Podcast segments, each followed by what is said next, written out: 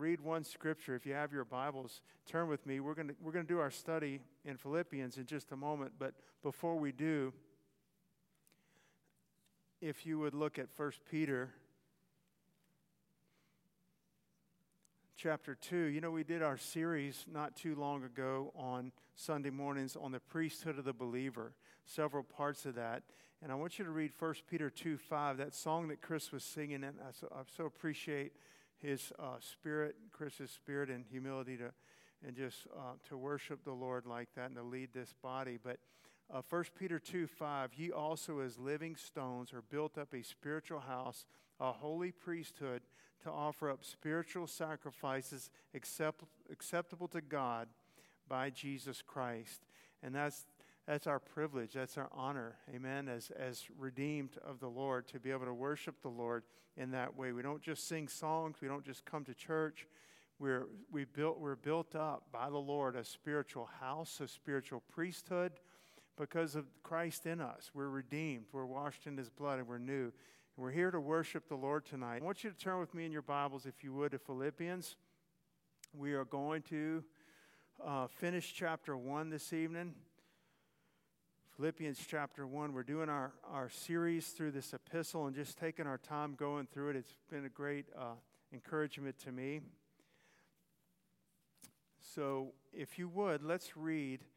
Uh, let's read verses 24, and we really covered that verse last week, but 24 through the end of the chapter. And we'll talk about this tonight. Philippians 1:24 Nevertheless to abide in the flesh is more needful for you and having this confidence I know that I shall abide and continue with you all for your furtherance and joy of faith that your rejoicing may be more abundant in Jesus Christ for me by my coming to you again only let your conversation be as it becometh the gospel of Christ that whether I come and see you or else I be absent I may hear of your affairs, that you stand fast in one spirit, with one mind, striving together for the faith of the gospel, and in nothing being terrified by your adversaries, which is to them an evident token of perdition, but to you of salvation and that of God. For unto you it is given in the behalf of Christ not only to believe on him, but also to suffer for his sake, having the same conflict which you saw in me and now hear to be in me. And so uh, this is the end of, of chapter 1, and we're going to talk about it. And he says in verse 25, uh, having this confidence, I know that I shall abide and continue with you all for your furtherance of joy and, and the faith of faith. And how the question is, how would he know that? How did he know that he was going to continue with them? He was in prison and he actually was released. After two years, this was his first stint in Rome. He was released and get, did get to, to visit them again before he later went to Rome and was imprisoned. But we read in the end of Acts chapter uh, 28 that Paul was released and in his own uh, hired house for a while. But uh, you have to be near to the Lord to hear the Lord. And so to, he says, I have this confidence. I know that I'm going to see you again. And I don't think he was just talking about heaven, but um, you have to be near to the Lord to hear the Lord. We have to stay close to the Lord.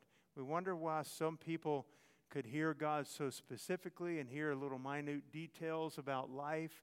You have to walk closely to the Lord to do that. That doesn't just, you can be saved just by, tr- by genuinely trusting the Lord and we're born again but to really walk, to hear the voice of the Lord and to be led by the Spirit of God so specifically in such a detailed fashion throughout life, we have to be near the, the Lord. We have to spend time with the Lord. We have to be close to the Lord. And Paul definitely was that. There's a wonderful scripture uh, in Psalm 25 14. It says, the secret, of, the secret of the Lord is with them that fear him. And secret there means the intimate, fellowship, there's an intimate communion. And I heard somebody say, "Is God uh, would God share His secrets with His enemies?" No, He would not. You know, He's going to share those intimate thoughts with those that are near to Him and draw near to Him. When we look in the Gospels, we see Jesus had twelve disciples, right? And he loved them all, and they were with him all, and all but Judas, you know, loved the Lord and were committed fully to him. But there were three that always were nearer, I guess you would say. They weren't loved anymore by the Lord, but I think they experienced the love of the Lord more than the others. They pressed in. When Jesus went in to heal Jairus' daughter, he put everybody out and he took with him Peter, James, and John, right? When he went up on the Mount of Transfiguration, we see that he took Peter, James, and John. Uh, there was something about, and, and at the Lord's Supper, even, we see that John was the one just leaning on the Lord. I mean, literally, physically, right next to him. And there's something to be said for that, that nearness to the Lord. But Paul says he had this confidence I know in verse 25 that, five, that I shall abide and continue with you. And so, and with you all for your furtherance and joy of faith, that your rejoicing may be more abundant in Jesus Christ for me by my coming to you again. Again, it's interesting. He did come to them again, I believe, one more time before he went back to Rome, where he was eventually imprisoned and, and beheaded. But there was this knowing that he had and the rejoicing here that he talks about in verse 26. Remember, that's a theme of this epistle is the rejoicing, the joy of the Lord. As I said, I think it's in four chapters, the word joy in one form or another. Er, is, is used 14 times in these four chapters. And so it is a theme here, and it means exaltation. It means reason for glorying or boasting. So there has to be a reason for us to be joyful. Joy is a fruit of the Spirit, and that reason, very simply, is Christ. He's the source of that joy. He is the, knowing the Lord is the source of that joy. Amen. And walking with the Lord. And um, he's our only source of boasting. Paul said in Galatians 6, uh, But God forbid that I should glory, save in the cross of our Lord Jesus Christ, by whom I'm crucified to the world and the world unto me. His only boasting was going to be in Christ, his only boasting was going to be in, in the person of Jesus Christ, the work of Jesus Christ, the ministry of Christ, knowing Christ, the goodness of Christ, the holiness of God uh, the mercy of the Lord, his only boasting or glorying, that's what that means, was going to be in the Lord. And everything else he was dead to and, and cut off to. In 1 Corinthians 31, it says that it, as it is written, let him that glorieth glory in the Lord. And that's what the word rejoicing means. It means a glorying or a boasting. But there's no boasting in ourselves, is no patting ourselves on the back and say, look at what a great athlete I am, look at how smart I am, look at what a great Christian I am. It is all glory unto the Lord. And that is how uh, it is to be and what God's called us to be. Now, I really believe that verses 27 and 29 are going to be our key passages for the night, and we'll spend most of our time on those. But look at verse 27. Only let your conversation be as it becometh the gospel of Christ, that whether I come and see you or else be absent, I may hear of your affairs, that you stand fast in one spirit, with one mind, striving together for the faith of the gospel. And I wanted to read this from F.B. Meyer. I just really appreciate his ministry. F.B. Meyer says this on this, this passage here. He goes, Our manner of life. And that's he, what he's talking about when he says, only let your conversation, okay? Let your conversation. Uh, F.B. Meyer says, Our manner of life is all important. In the open or the broad daylight and in the hours of darkness, it must be worthy of the gospel. We must show ourselves to be a heavenly people and temperament as citizens of that city which hath foundations, whose builder and maker is God and I'm not sure who this woman is, but she was a Christian woman, Lady Powerscourt. She used to say that she dwelt in heaven but came down for a few hours each day to do her work on earth. That's a citizen of heaven, and that's what Paul's talking about. We need to behave and live and act as though we're from heaven, as though that's our home, that's our residence, that we belong to the Lord Jesus Christ. So she says, I'm really uh, dwelt, dwell in heaven, but she would come down a few hours a day to do the work of the Lord before returning home at night. Clearly, clearly then, our dress, our, our attitude, our behavior should identify us as strangers and pilgrims who can well endure the discomfort of the, of the troublesome experience, experiences on, on this earthly sojourn. And so we're here for just a little while, y'all. And while we're here, we're to glorify God. And so, what Paul's talking about in verse 27, our conversation, is the earthly walk of a heavenly man. And that is to be different, is to be very different than the life that we had before we knew Jesus.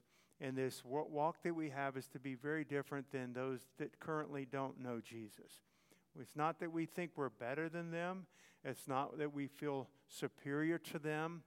Uh, we're sinners saved by grace. They're sinners in need of salvation by grace. Now, we are new in Christ and we're, we're er, have the treasure in earthen vessels and so forth and accepted in the beloved. But it's the earthly walk of a heavenly man is to be a citizen of heaven and live that way on this earth. So we're citizens of heaven now. It's not something we're going to be. I know we're going to actually go and be in heaven one day when we die, or the Lord raptures us and calls us home. But until that day, we're still citizens of heaven. Amen. I've been on foreign mission trips, and many of you have as well, or visited foreign countries. You may go to another foreign country. I've been to you know Peru and the Philippines and, and Honduras and places like this. And I'm still a citizen of the United States, even though I'm there temporarily. We're temporarily here on this earth, okay? but uh, my heart is in heaven. Um, my, my attitude, everything is to represent my Heavenly Father, my Savior. Everything is to represent that kingdom on my, in my life here on earth. People need to see the Lord, they need to hear the gospel. It's the power of God and the salvation of everyone that believes, but they need to see the Lord in our lives. They need to see what a Christ is like. They need to see uh, the fruit of the Spirit, the love, joy, peace, etc., in our lives. They need to see that. So as to be a citizen of heaven and to live that way, how do we do it? By the power of the Holy Spirit. I say it all the time and I remind myself. I don't say, Lord, I've got this. You know, so I've got it. You, you sit tight over there. I'm going to go live for you or serve you or do this or witness or whatever. We don't have this. We, we have Christ and we have the power of the Holy Spirit. It is not by might nor by power, but by my Spirit, saith the Lord of hosts. We're, if we live in the Spirit, uh, let us walk in the Spirit, the Bible says. That is the life of the believer. The New Testament believer, amen, is a life in the Spirit and empowered by the Spirit. Let your conversation be as it becometh the gospel of Christ. Let your conversation, it means your behavior, your conduct, our lifestyle, our manner of life in every way, in every way, whether we're out in public and openly, whether you're by yourself and it's you at home. And I just want all that to really sink in for all of us, whether you're out in public, whether with our, ch- our church people, whether with your work people, your school classmates, um, or whether you're by yourself in your house or wherever you are we are citizens of heaven, and our conduct and behavior in, in conversation is to be befitting or worthy of Christ. Amen? Again, we ask the Lord to help us. We do fail. We fail, and we ask God to forgive us. But we don't, we don't live a life of failure. Amen? We're, we ought to be strengthened. We ought to do better. We ought to be built up. We ought to be more like Christ next year than we are this year. There needs to be a progress. That's everything about it. It's a progress and a moving forward. Amen. And so there are certain sins that go by the wayside because God causes us to walk in victory over them. And there'll, there'll be other things that we face and temptations and failures. But Paul says whether I'm, at, whether I'm actually absent and still, you know, from you or present with you, he wanted to hear a good report, basically, of how the Philippian believers were doing that he wanted to hear that there was a consistency. And here's specifically what he said uh, that you would, at the end of verse 27, whether I'm with you or absent, that I may hear of your affairs, that you stand fast. That was the first thing. Stand fast in one spirit. Secondly, with one mind, striving together for the faith of the gospel. So standing fast has to do with uh, standing strong, standing firm, standing in the truth, and then striving for the together for the faith of the gospel. They're not striving against one another. This is not a church split or a church fight that's going on. They're striving together for a purpose. Amen. For the for the testimony of Christ and for the gospel. And so this that word striving is where we get our word athlete from. So the, there's something where they're they're they're working for this thing. They're they're putting forth effort in it. And that's how we're fighting together. And he, he wanted to hear these, these believers fighting together for the faith of the gospels. And so we're to stand fast and we're to wrestle or fight. That's not always easy, by the way. It's not always easy. And uh, anybody that's played sports, anybody that's done uh, the preparation is not easy. The competition is not easy. It can be enjoyable. There's a satisfaction of, of doing well and, and improving in what you've worked on, but it's not easy. It takes some effort. And so, striving together because we're facing the same enemy, okay? We're facing the same enemy. This is why we're to strive together. And we're it's not it's not easy, but we have to number one identify who the enemy is. There is an enemy, enemy that we have for our souls. There's an adversary, but it's also he's also the same adversary of the gospel and the furtherance of the gospel. Satan does not want men to be born again. He is identified. We don't have to make it up and wonder who our adversary is. Our adversary is the devil. 1 Peter 5 8, your adversary, the devil, as a roaring lion, walketh about seek, seeking whom he may devour, whom resist steadfastly in the faith, the Bible says. He is our adversary, and he was the one that was after Peter's soul. Jesus said that uh, Peter, Simon, that the devil has desired to have you, Satan has desired to have you, that he may sift you as wheat. But I prayed for you that your faith fail not. That's what Satan was after. He is our adversary. And so we identify him as believers, not just this church, but the church universal. We identify that we have an adversary. We have a friend who sticks closer than a brother. We have Christ in us who's greater, but we have an adversary. And we are to resist him, we are to identify him, and we need to actually declare war on him in the sense that when we go out, let's say we're going to, our church is planning to go out witnessing, you know, soon and we would pray together. We need to go we need and come against Satan. Satan is going to be trying to blind the minds of them that believe not. He is going to be resisting you. You might not have any problems with the devil for the most part through your day, but when you start to try to bring the gospel to someone, and you're going to feel afraid. You're going to break out in cold sweats.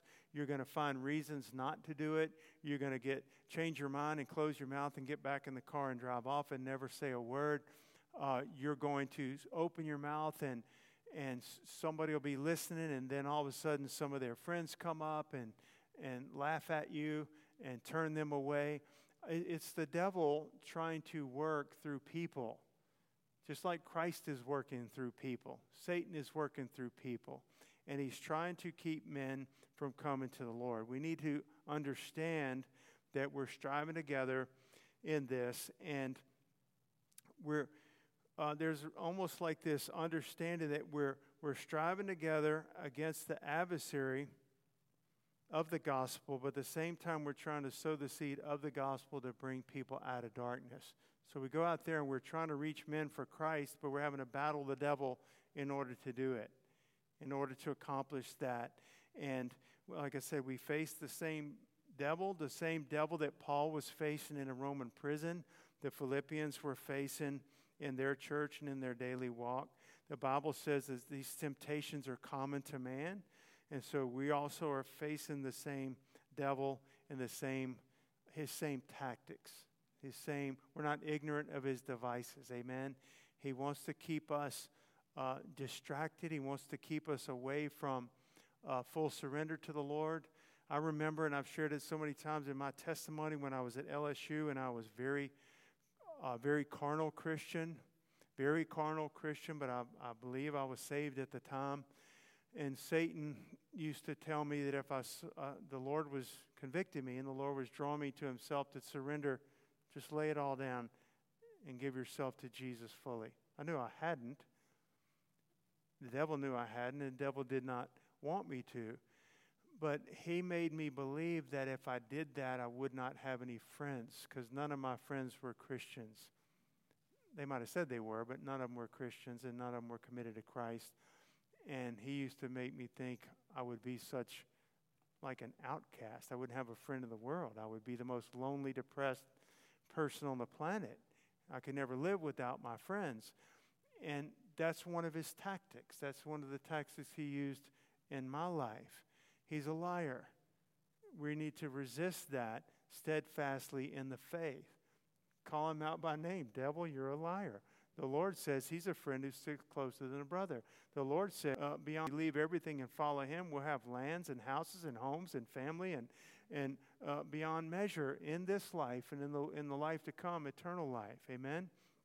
It's a lot. But I, I really, really believe that. As a young man, as a, as a college student at LSU, I was uh, tormented by that in the sense that it kept me in, from surrendering everything to the Lord. And it's nobody's fault but my own. The Lord was telling me that that wasn't true, but I listened to the devil's lies and, uh, and went along with him. We need to identify those things. The Lord is in us is greater. Amen and you're of God, little children, and have overcome them, because greater is he that is in you than he that is in the world. God's word is forever settled in heaven. Put up a little flagpole right there and say, I'm standing right here. Greater is he that's in me than he that's in the world. Greater is he that's in me as a believer, that's Christ the Lord, than governments, militaries, laws, uh, hatred, uh, being, being thrown in prison, being beaten, being persecuted for righteousness' sake, greater is he that's in me than anything else, anyone else, anything else. And I either believe that or I don't. And in the Bible, uh, to Joshua, the Lord identified himself as the captain of the Lord of hosts. Amen? He was getting ready to go into the, the land of the Canaanites. And the first battle would be against Jericho, this walled city. And the Lord came to him and said, and uh, Joshua sees him and he's not sure if angel or what. He says, Are you for us or with us? He goes, Neither. I'm captain of the Lord of hosts. You know, I'm the captain of the Lord of hosts. And you go do this, Joshua, what I'm telling you to do. In Hebrews chapter 2, verse 10, he's called the captain of our salvation. In Isaiah 55 4, he's called the commander of his people, of the people. And so we're part of this same army. Amen. We identify we got the same adversary, but we also have the same commander in chief and are part of the same army. And that is the Lord Jesus Christ. I just want to read this from John 17. Jesus said this in the, the night of the Last Supper before he was um, ar- arrested later that night that they all, this is his prayer for his disciples. And I would think it's his prayer I believe it's not out of context to say that's his prayer for us as his disciples, that they all may be one, as thou, Father, art in me, and I in thee, that they also may be one in us, that the world may believe that thou hast sent me. We're in the Lord, that we're with one another in the Lord, and with the Lord, we're with the Father in heaven. We're all in one, and it's a testimony for, for Christ. We're unified in the Lord. And so we fight that way through the power of his might. Verse 28 And in nothing terrified by your adversaries, which is to them an evident token of perdition, but to you of salvation and that of God. When he's talking about being terrified, it means afraid, just like you would think. But all, the example that's given when you look up the word, it actually means to, like uh, if you were to spook a horse and it would, it would take off or turn out of the way. It's supposed to run down the trail this way, and something like a snake, you know, or something, a bear, or whatever, something spooked the horse, and it turned out of the way and didn't continue on the right path. That's what it means. Don't be turned or spooked by your adversary. Is Satan going to try to spook you? Absolutely. Is he going to try to scare you? Absolutely. He's going to try to intimidate you. I think that's one of his best weapons. He intimidates. He just tries to put fear in us and, and fills us, our minds, with such fear, and we believe him. We don't need to believe, we need to believe God. Amen. I'm speaking to myself. We need to grow in that. We need to un- understand and identify. There needs to be a progress in that to where I'm not as easily spooked by the devil. He says, in nothing, that in nothing you're terrified by your adversaries. I think about, I watch a lot of shows on history because there's not a whole lot that I find to watch on TV. We watch watch a lot of shows, and they're always showing Hitler, you know, and and it still amazes me, not not in a good way, but in a bad way. But it still is amazing the the the plan, how how far back he started that plan. I mean, we got in the war December seventh, nineteen forty one, but like in 1926, he's he's coming into power. He's, he's writing books. He's thinking of plans. He comes up with a propaganda minister. I think we still have those today, by the way. Uh, I really do. But a propaganda minister. He was way ahead of his time in a bad way. But uh, it's just one of the things he did. He put fear into people, just put fear into people. People could have stood up against that, you know, but they didn't. They, they they nodded and went along with it and clapped and did this and they went along with it. There was there was an intimidation when they would see the brute force out there. And here's what happens if you cross the Fuhrer kind of thing. It's not a, a joke. I mean, it was very much. It's just like Satan intimidates. Uh, he didn't take over the world. God didn't let him take over the world. God stopped him. He ended up killing himself in a bunker in a hole as a drug addict. You understand? He didn't, he didn't accomplish that. Uh, but he's, there's such an intimidation that's satanic. God doesn't intimidate, God encourages, He builds up, He strengthens, He shows us our weaknesses, and He says, I will be more than adequate in your weakness. He took Gideon and used him to fight the Midianites, right? He took us in, our, in, our, in his humility and weakness and inability. He took David, a little teenage boy without any armor, and kills Goliath through him. But he doesn't intimidate, he, he builds us up and, and strengthens us. And so we're not to be terrified by our adversaries. Amen. In, in plural here because it's the devil, but the devil uses people. God hasn't given us a spirit of fear, but of power and of love and of a sound mind. And also, we understand that it's going to be this way. You don't walk with the Lord uh, uninformed. In the Bible, the Lord tells us you're going to be opposed. You are going to be hated by all men for my sake. You're going to be falsely accused by uh, you have an adversary, the devil, who has schemes. He came to steal, kill, and destroy. He's after you. He's going to be after you. So he's telling us ahead of time. He told his disciples, and Matthew 10 is one of these chapters we need to spend some time on. We did when we talked about sheep in the midst of wolves. This was the first time Jesus sent his disciples out.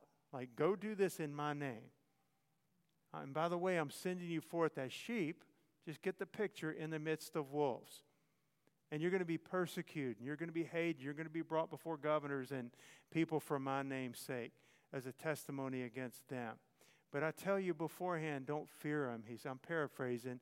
Don't fear them. Don't fear men which can destroy the body. I'll tell you beforehand who to fear. And the, the answer is God.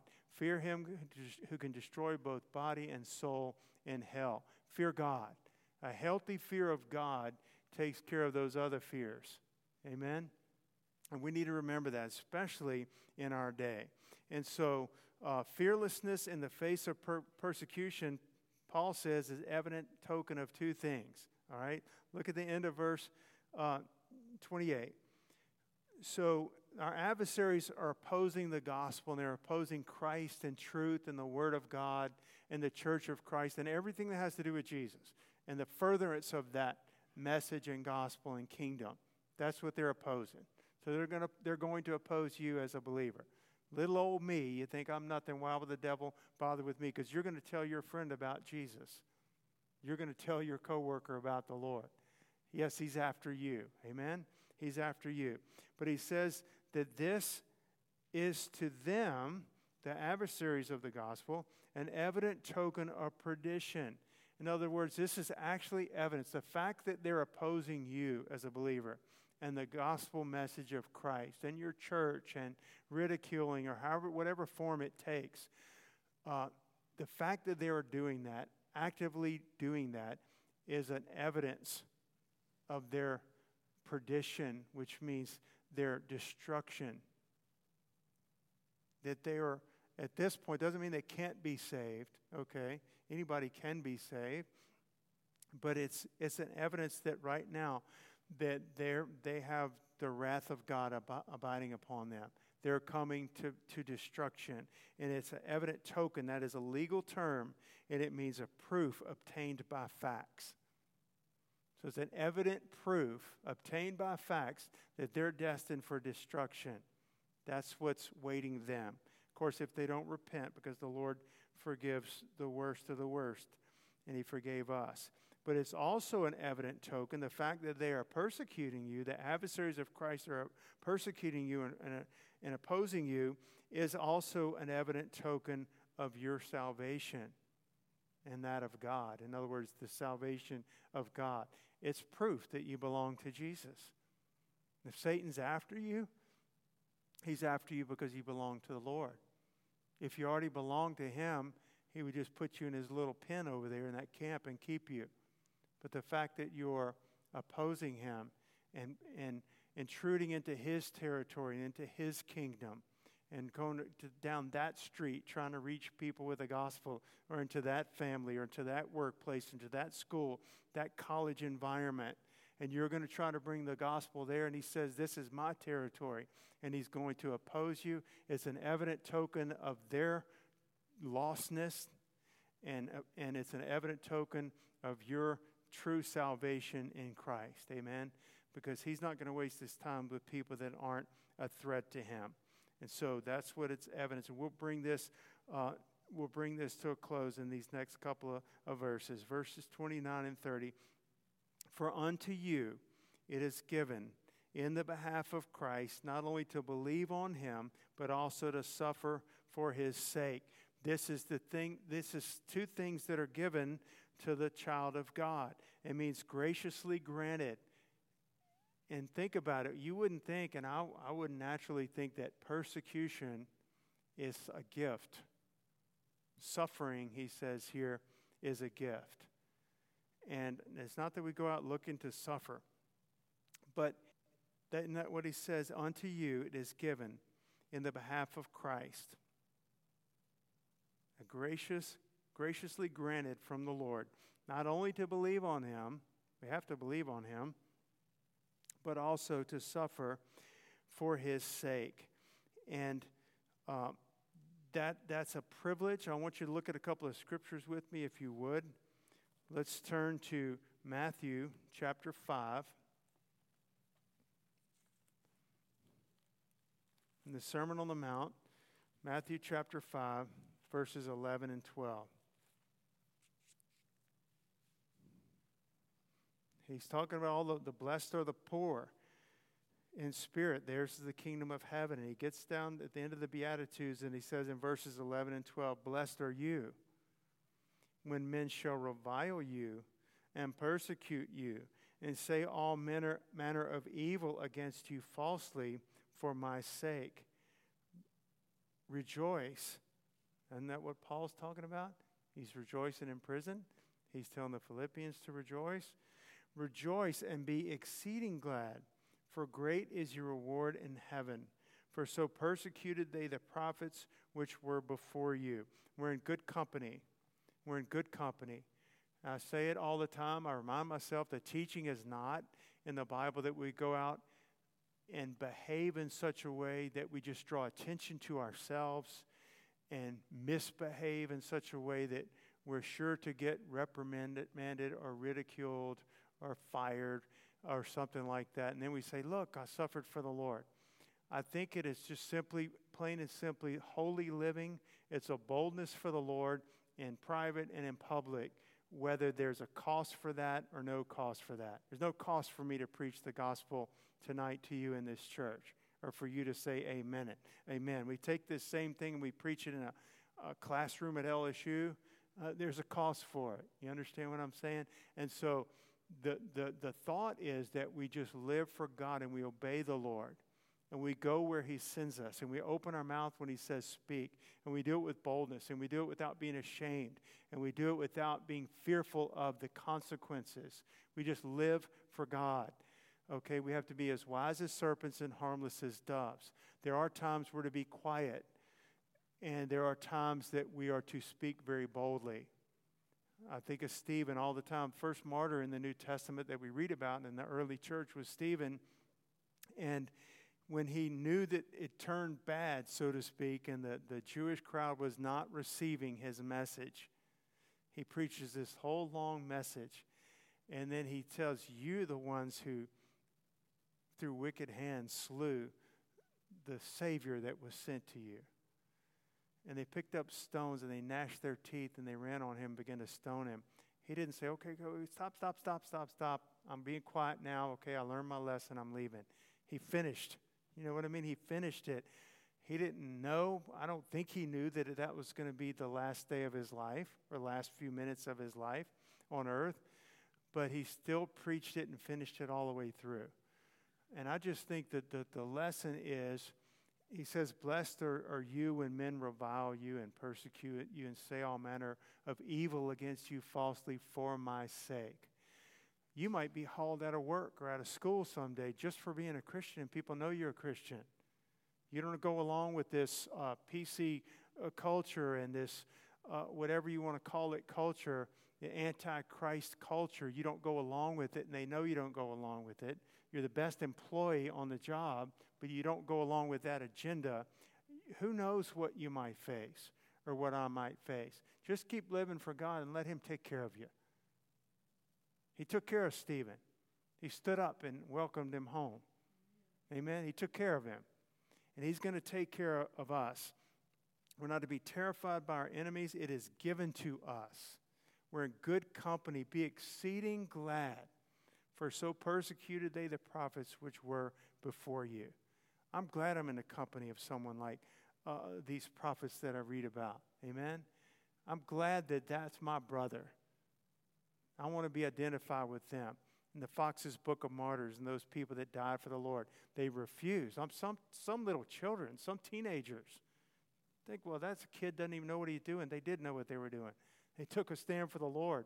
They died for Jesus. That's our brothers and sisters. Their persecutors are burning in hell forever. We're going to be with those people in heaven forever, and they're not in pain anymore.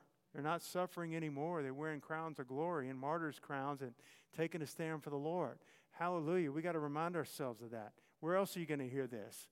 Where else are you going to be encouraged to stand for Jesus in the body of Christ, in the Word of God, with the people of God. So we need to come together. And I'm, I'm bringing this to a close. A couple more verses. I'm just going to read some to you. But uh, 2 Timothy 3:12, yea, all and all that will live godly in Christ Jesus shall suffer persecution. So it, it goes with the territory. Don't, don't, don't think it's strange concerning the fiery trial which is to try you, as though some strange thing happened. This isn't what I expected. Well, it is what we should expect, it's what God's word says. We don't go out looking, uh, as I said, for trouble. We don't live in fear. We don't think today's the day I could die.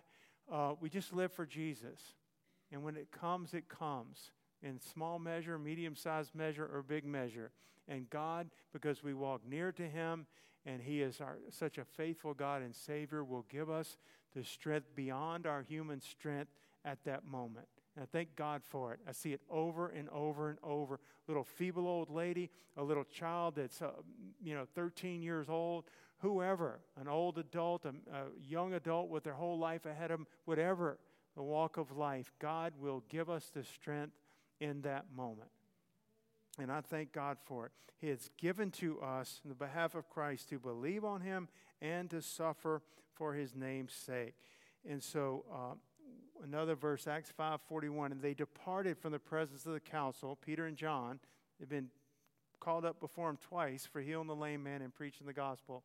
5,000 people got saved, by the way. Those 5,000 people are in heaven with Peter and John, okay?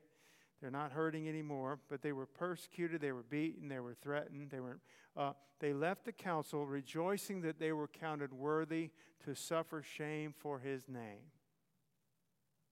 They didn't leave there saying, Oh my goodness, you know, we may need to rethink this. They left there rejoicing. Before they even got back to the church and had a ch- chance to recount their story and get counsel on how they should look at this, they knew what the Word of God says. This went with the territory. We have been identified with Christ. Therefore, we've been persecuted like Christ and like his prophets. And hallelujah, they were rejoicing. Amen? God wants us to rejoice, not only to endure it, but to rejoice. If we suffer for our own sin, that's a different story.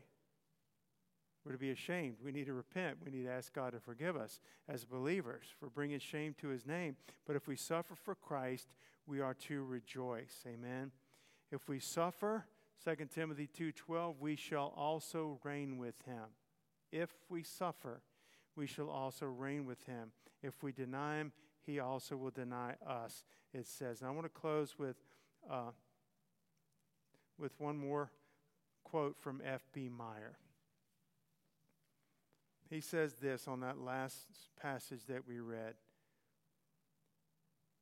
This is an added honor conferred on us by our Lord. The King gives us the opportunity of lit, lying in the stocks with Him. In other words, the prison stocks where you were. We get. He's given us the privilege and the honor to do that with Him to, to, to lie in prison with him, so to speak. In other words, to go through uh, the struggles and the, the, the rejection with him. But those who have drunk of his cup shall share his throne. When earth and heaven shall pass away, his fellow sufferers shall be his chosen bodyguard and attendants in a world where all shall love and honor him. There's first the crown, first the cross, and then the crown. First the cross and then the crown. There's first the suffering and then the rejoicing and exaltation. That's God's way. That's His way. And I just want to encourage you uh, to not to not be fearful, to not try to shy away from things like that. We don't go out looking for trouble. We look for God. We live for God. But obey Him, whether it's easy on a particular day, and obey Him whether you say, This is going to cost something. This is going to cost something for me to obey the Lord right now. Obey the Lord right now. Because we're all going to be raptured soon and out of here. And even if we're not soon, this, this life is so short, y'all, compared to, to what He has for us. If we suffer with Him, we shall reign with Him. His reign is an eternal reign. Remember, Daniel saw the kingdom, the, the stone that crushed the other kingdoms? and dominions of the world, and his kingdom is an everlasting king- kingdom, and his dominion is from everlasting to everlasting. That's the kingdom we're part of. Amen? And God will give us the strength and the grace. He will supply what's needed at the time. He wants to encourage us tonight. Amen? Y'all stand with me tonight. Father, we come before you in Jesus' name. What a Savior. What a God. Lord, said, Lord, you said in your word in 1 John 4, and you are of God little children and have overcome them.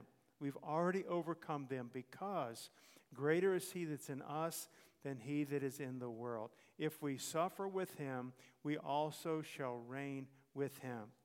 We praise you and thank you, Lord God. First, the, cro- the cross, first, the suffering, first, the death to self, and then the crown, then the glory, then the exaltation. And Lord, through all of it, we want our conversation, like we studied tonight, the beginning, Lord, our conversation to be as citizens of heaven, that we're, it would be worthy, the way we live, the way we speak, the way we love, everything that we do, the way we forgive others, God, the way we stand strong in Christ and for the gospel, all of it to be honoring to you, glorifying to you, to be worthy of the gospel of Christ. Lord, strengthen us, Lord. It's beyond us. All that we're talking about tonight is a miracle. All that we're talking about tonight is impossible. But you said what's impossible with men is possible with God. Thank you, Lord. Strengthen your people in Jesus' name. Chris is just going to play for a moment. The altars are open. If you want to come pray tonight and just meet with the Lord, ask Him for boldness, ask Him for strength, ask Him to, to make us holy in this day in which we live and, and forgive us where we haven't uh, stood for the Lord as we should have.